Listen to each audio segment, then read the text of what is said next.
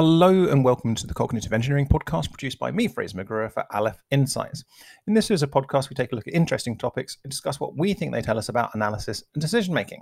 I'm here with Sarah Nonu and Nick Hare of Aleph Insights, and this week we're discussing why we're suspicious of successful people. And due to the lockdown, unusually, we're recording this remotely.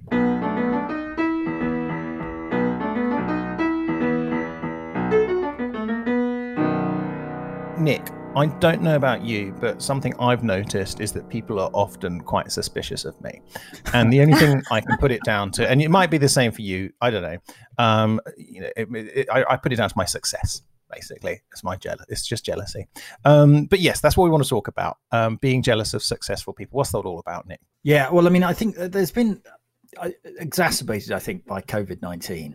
Mm. Um, there has certainly over the last few years been uh, sort of a lot of skepticism about um, the motives and uh, you know underlying uh, objectives of you know kind of uh, uh big big uh, industry people. So if you take um, you know sort of the Bill Gates, Jeff Bezos, there's been a lot of stories recently about you know when they're funding research into COVID nineteen. Well, is it a secret conspiracy to try and enslave mm. us hmm. all um, to to put microchips in our in our bodies you know are they is um, you know is it all really basically being motivated by greed um, and uh, but i think more generally you look at uh, how how sort of successful business businessmen are portrayed in the media um, you know they're always baddies aren't they you know if you mm, if you get absolutely. if you if you're watching a film and uh, someone is the ceo of a corporation in that film they're going to be a baddie. You never, mm. even if they're nice, you know that they're going to turn out to be a baddie and be doing something evil.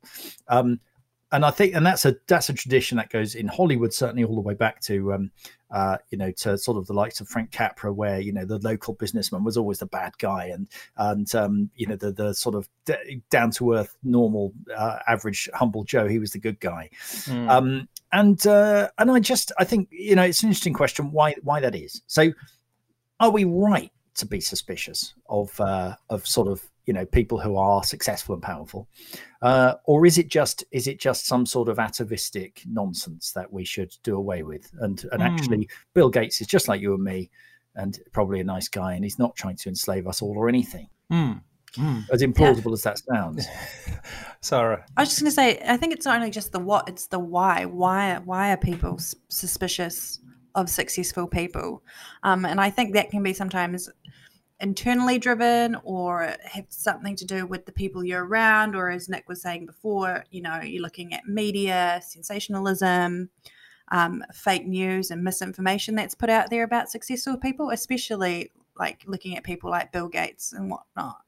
I mean, if you look at Trump, I was reading something that said, you know, every time that people come out, the haters of Trump come out and say more things about him, he increases in the polls. Mm. No, I mean, there's, so there's, I mean, that's, but that's the wider question of uh, is it, is it helpful? You know, yeah. is it a good thing that we're suspicious of these people? I mean, I, I guess there's, there's, a few ways to come at, at this. Um, one of them might be that a, a belief, well, no, uh, potentially a reality that successful people are successful because they're nasty, right? Or because they're manipulative or they're ruthless, right? There's a, there's definitely a kind of uh, narrative about that.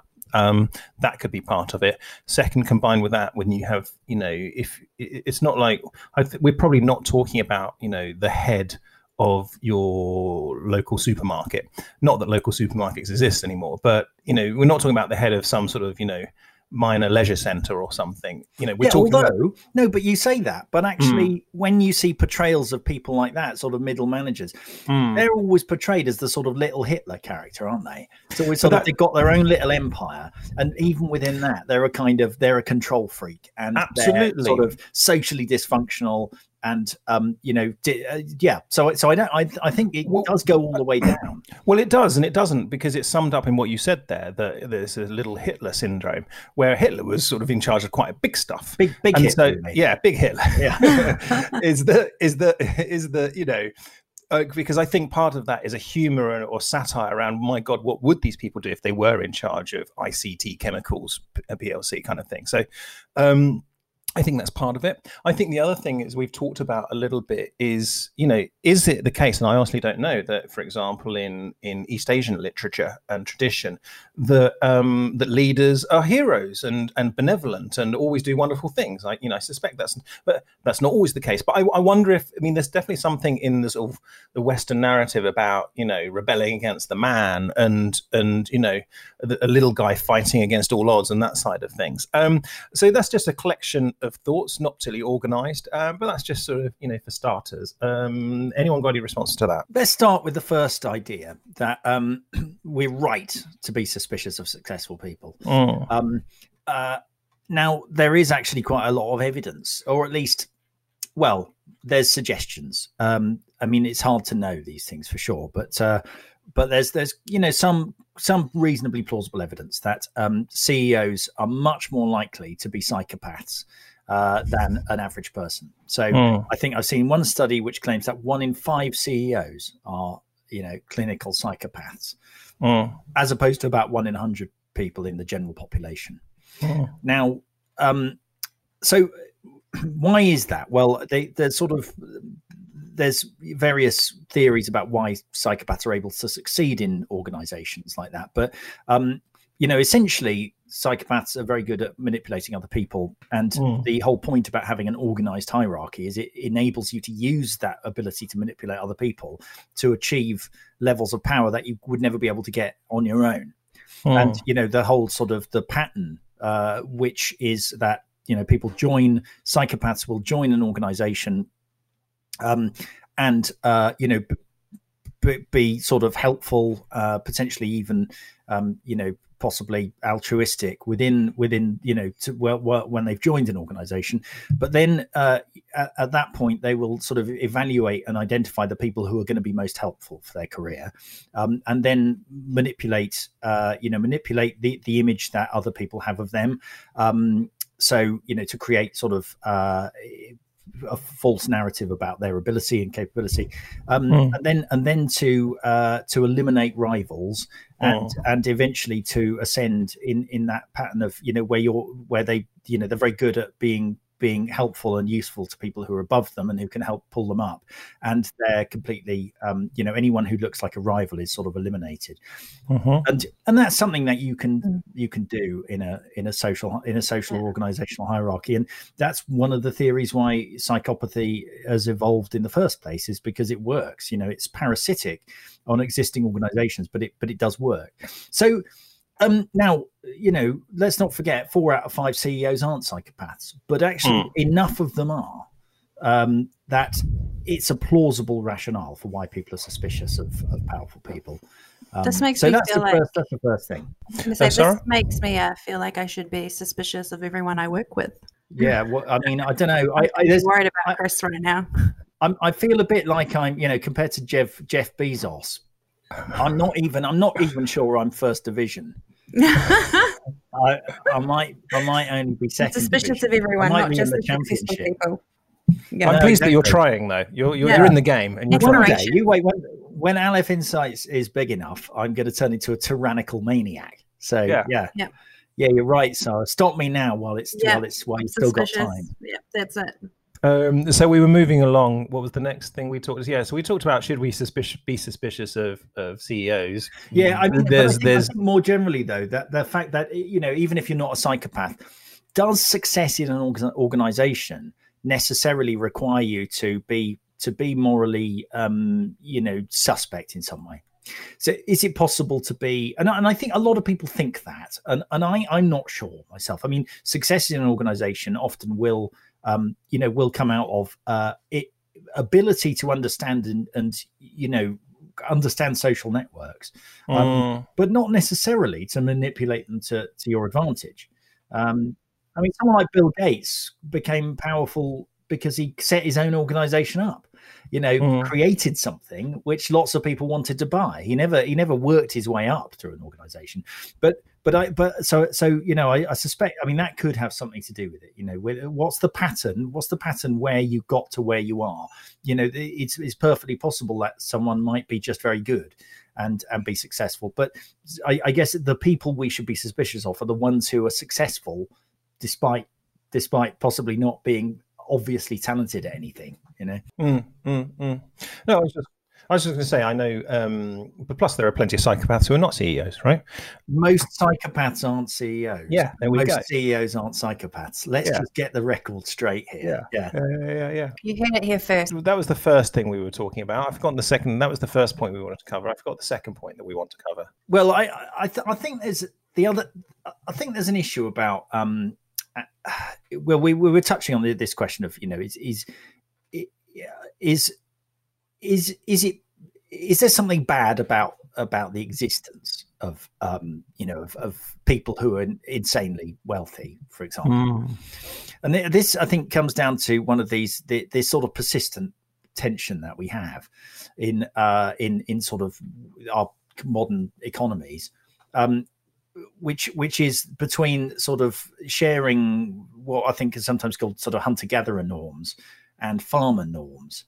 Um, So the uh, the idea being that our our sort of it, in underlying terms, we we are basically foragers, we're hunter gatherers, Mm. and and our kind of fundamental values are those of hunter gatherers, the things that we really value.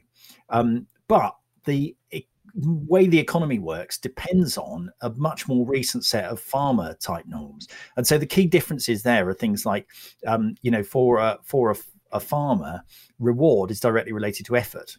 Whereas for a forager or a hunter gatherer, it's much That's more to do with luck.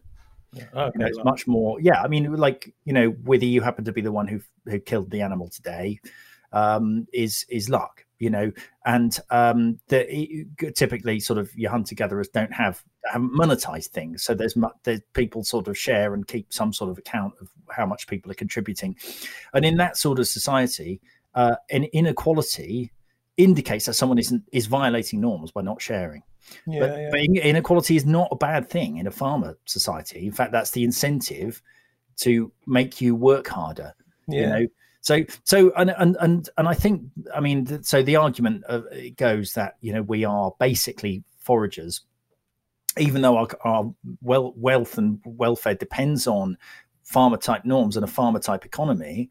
Um, we still deep down are basically suspicious of people who don't look like they're sharing sharing things you know so so so the idea is that yes we're suspicious of powerful people in general of people who are have sort of seem to benefit from inequality because we fundamentally think that wealth is a zero sum game and it isn't yeah. Um, Sarah. I'm taking a slightly different perspective on this. What I think the first thing is a lack of knowledge about successful people in terms of maybe how they got there or what they're doing. And all we're really getting is information that's fed to us from media, um, other people's opinions. And I think that that fuels our suspicion of people how they got somewhere. Um, the other thing is that, you know, maybe they have something that you want that you've not been able to achieve maybe you have your own contempt for them and that drives your suspicion um, i think there's also you know people are envious. That's that could be another key thing that drives someone's suspicion of successful people in terms of i mean the, but the question is what good is envy what why do we have it? Why have we Mm. evolved that? You know um it- it really only makes sense if it's true that someone else's success is my failure yeah. uh, in some way. Now, and I think you know, as I said, we, certainly with wealth, that isn't the case. It's not the case that me being wealthy necessarily impoverish, impoverishes you because of you know the concept of wealth creation, which is what everything's been founded on for the last few thousand years. Is you know people create stuff that wasn't there before. They don't steal it; they make it. Um, but there is a zero sum game, which is status. So Yeah.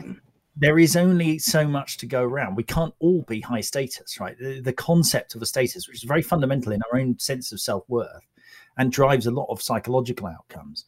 Uh, it, it- you you can't you, you know that is limited. You can only have so many people at the top of the tree and so many people at the bottom of the tree. The fact that my standard of living is way better than that of a medieval king doesn't mean that you know uh, I'm I'm I'm able somehow to enjoy the status that a medieval king had. Medieval king would have all kinds of benefits from being high status that I don't have, um, which are to, which are which are over and above the material wealth side of things. So you could say that our our suspicion of and attempts to sabotage, if you like, sort of uh, high status people, is a completely rational attempt to claim back some of their status. You know, but because if we drag them down, okay, we don't get richer, but we do get we we can go up in status. You know, if we make them low status, we necessarily get higher status.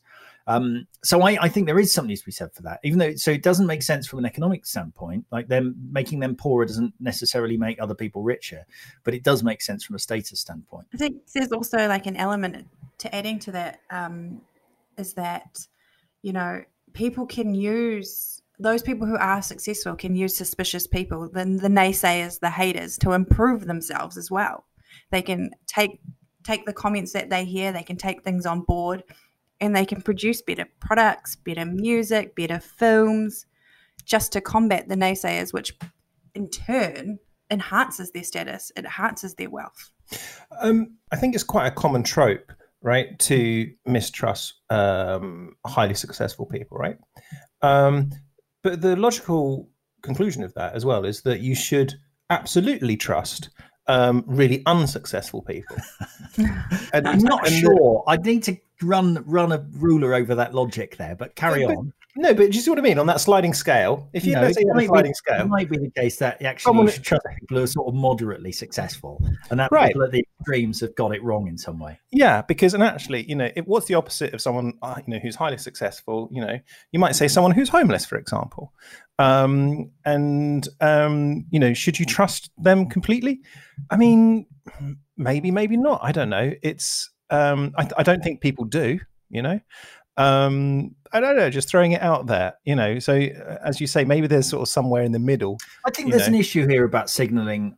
Um, you know, is is it the case that some, someone being very successful uh, indicates that they have got their priorities wrong in a way that we don't, that we we just don't like or we don't approve of?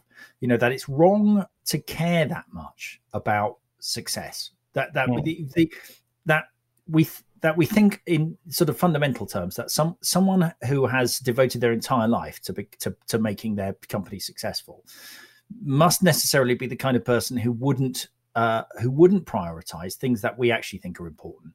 You know, so we, we wouldn't necessarily want to trust them to look after a cat, for example, because they may be willing to sacrifice the cat uh, in some way if it if it made their company more successful. You know, there's the idea that it indicates it indicates a, a, a failure to prioritize the right things, and I and I think that that does sort of suggest that. Um, I mean, if that's true, that actually anyone who has lived who has some kind of extreme outcome associated with their life mm. we might feel the same about them. We might think well you what you know it, not that it's necessarily true in an individual case but that it indicates that someone has failed to prioritize appropriately. So i mean i, I think you're right but I, I, don't think you can't just you can't go you yeah as i suggested I, I think it's probably not so much that um, you know trust goes up as as power goes down but that mm somewhere in the middle is sort of where we would trust people because we kind of think they're more likely to make decisions that are appropriate. Um, you know, yeah, yeah. not be unduly unduly risky risk taking in their behavior, or you know, yeah. uh, or not put too high a priority on you know wealth compared to friendship, for example, and those kinds of things. Yeah. Um, Sarah, anything to add at this point? No, I think I just think that's a really interesting point. Thinking about it in terms of like values who who mm. do you who who do you find suspicious and successful and who don't you like a ceo mm. like bill like bill gates a lot of people would find him suspicious but i'm just trying to think of what would be the equivalent in terms of it like maybe a fam family values based system like who would be the equivalent that no, people wouldn't be suspicious of does anyone have one like someone with I, loads, there'll be people children. out there yeah like there'll be people out there that people like who are successful and people will look up to because they have the same values that they have. And then there'll be the ones that they're suspicious of because that's a good point. Who is a who is a globally renowned um, individual who no one is suspicious of, or the majority of people are not suspicious of. I mean, Dalai Lama. That guy gets. I was about to say the Dalai Lama.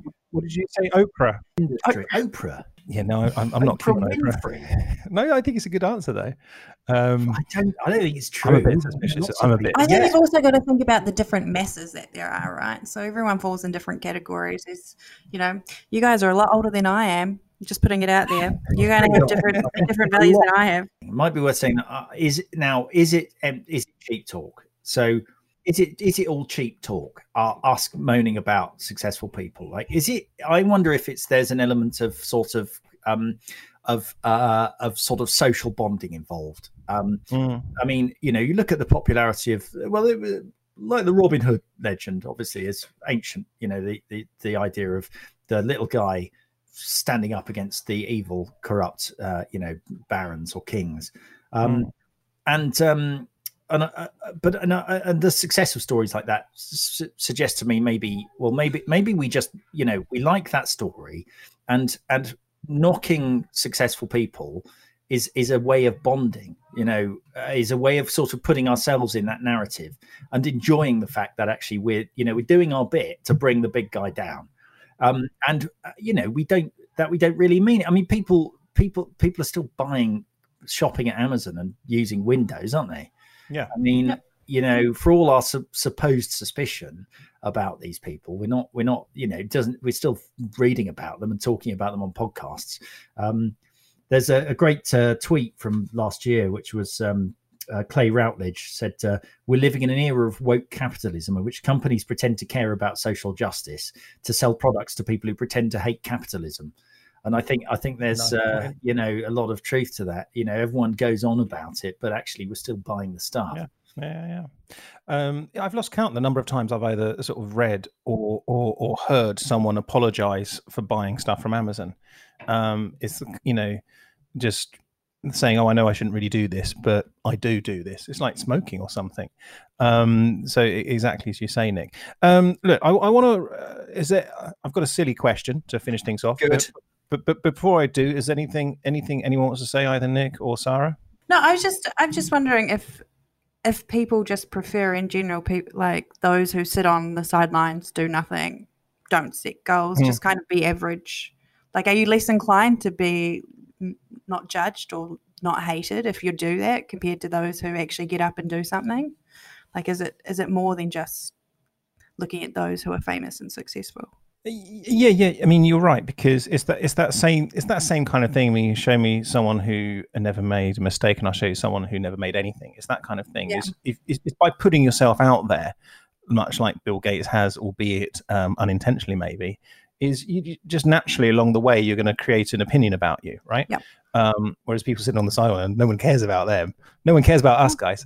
Um, so um, yeah, I yeah, think there was, there, there's. I mean, my, my dad was a journalist, and, and one of the one of the you know people always um, uh, lot, celebrities often say, you know, well, we just because we're famous doesn't mean that you've got, you know, it's open season on us and you can mm. Dish dirt on us and all that kind of thing.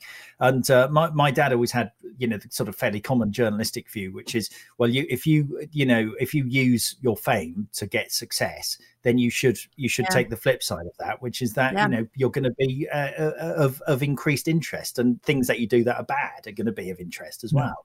Yeah. Um, no, I, I, it reminds just I'm just reminded of a of a of a story. Uh, it's a more of an allegory really just the of the guy who you know drives back to his hometown up north in a big rolls royce and all his mates will say oh look at you lardy da coming back and showing off about you know you're fantastic you know how rich you are. And and then he says no it's all right. I i, I won the lottery. And they all say oh that's all right then. Whereas if he'd have earned it himself he'd have been he'd have been judged to be a you know as kind of coming back and rubbing their noses in it. But the fact that he he was you know just won it on the lottery means yeah, that yeah. okay and I, you know, obviously that's not a true story, but I think as, a, as an allegory, it feels right. It feels actually quite plausible, and, and you can understand. I mean, I can understand that feeling that people would yeah. have. You know, uh, oh, that's okay. You were just lucky. Well, that's fine. But if you actually worked for it, you know, then uh, I'm not sure what I feel about that. You know, yeah, yeah, psychopathic tendencies. Yeah. Um, okay. Um, to, to, finish things off, I've, I've, just got a silly question I want to ask, and we started, started talking about this earlier on, especially in this this thing of status versus I don't know fame or wealth or or, or whatever. Um, I've got a, I've got a choice for you, right? you could either be um, living in the 21st century, as we are, um, and be you know upper middle class, let's say middle to upper middle class, have a sort of reasonably good income, nice life, all that side of things. Okay, um, probably pretty much like we are, um, or you can be a medieval um, absolute monarch um, probably in Europe, um, and um, with all the upsides in terms of status, but also the downsides in terms of things like, well, you might be overthrown. But more more prosaically than that is things like um, of, of, an inf- of a finger infection. Exactly, you might die at thirty if you live to thirty five. Consider yourself yeah. lucky, um, but with obvious upsides as well. Um, I, would like to start off with well, who would like to go first? Um, you know, I, I think I, I, I, can already I can already predict Nick's answer. By the way, me too. Um, Absolutely. But, but, but um, Sarah, yeah, go for it. Um, I am going to go with living now. Absolutely. I want all the comforts that I have now. Um, I want to have great medical care. I want to have a fridge. And more importantly, more than anything else, and the reason why I won't go camping is because I've got a working toilet. That's pretty okay. much it. I, I like I'm it now. I'm, I'm taking it now. literally.